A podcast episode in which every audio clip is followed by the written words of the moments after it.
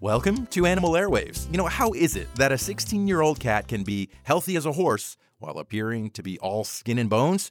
It has to do with the frailty syndrome. As pet cats age, they generally lose muscle, becoming more frail. They're less active and tend to stumble as they walk, taking longer to get from point A to point B.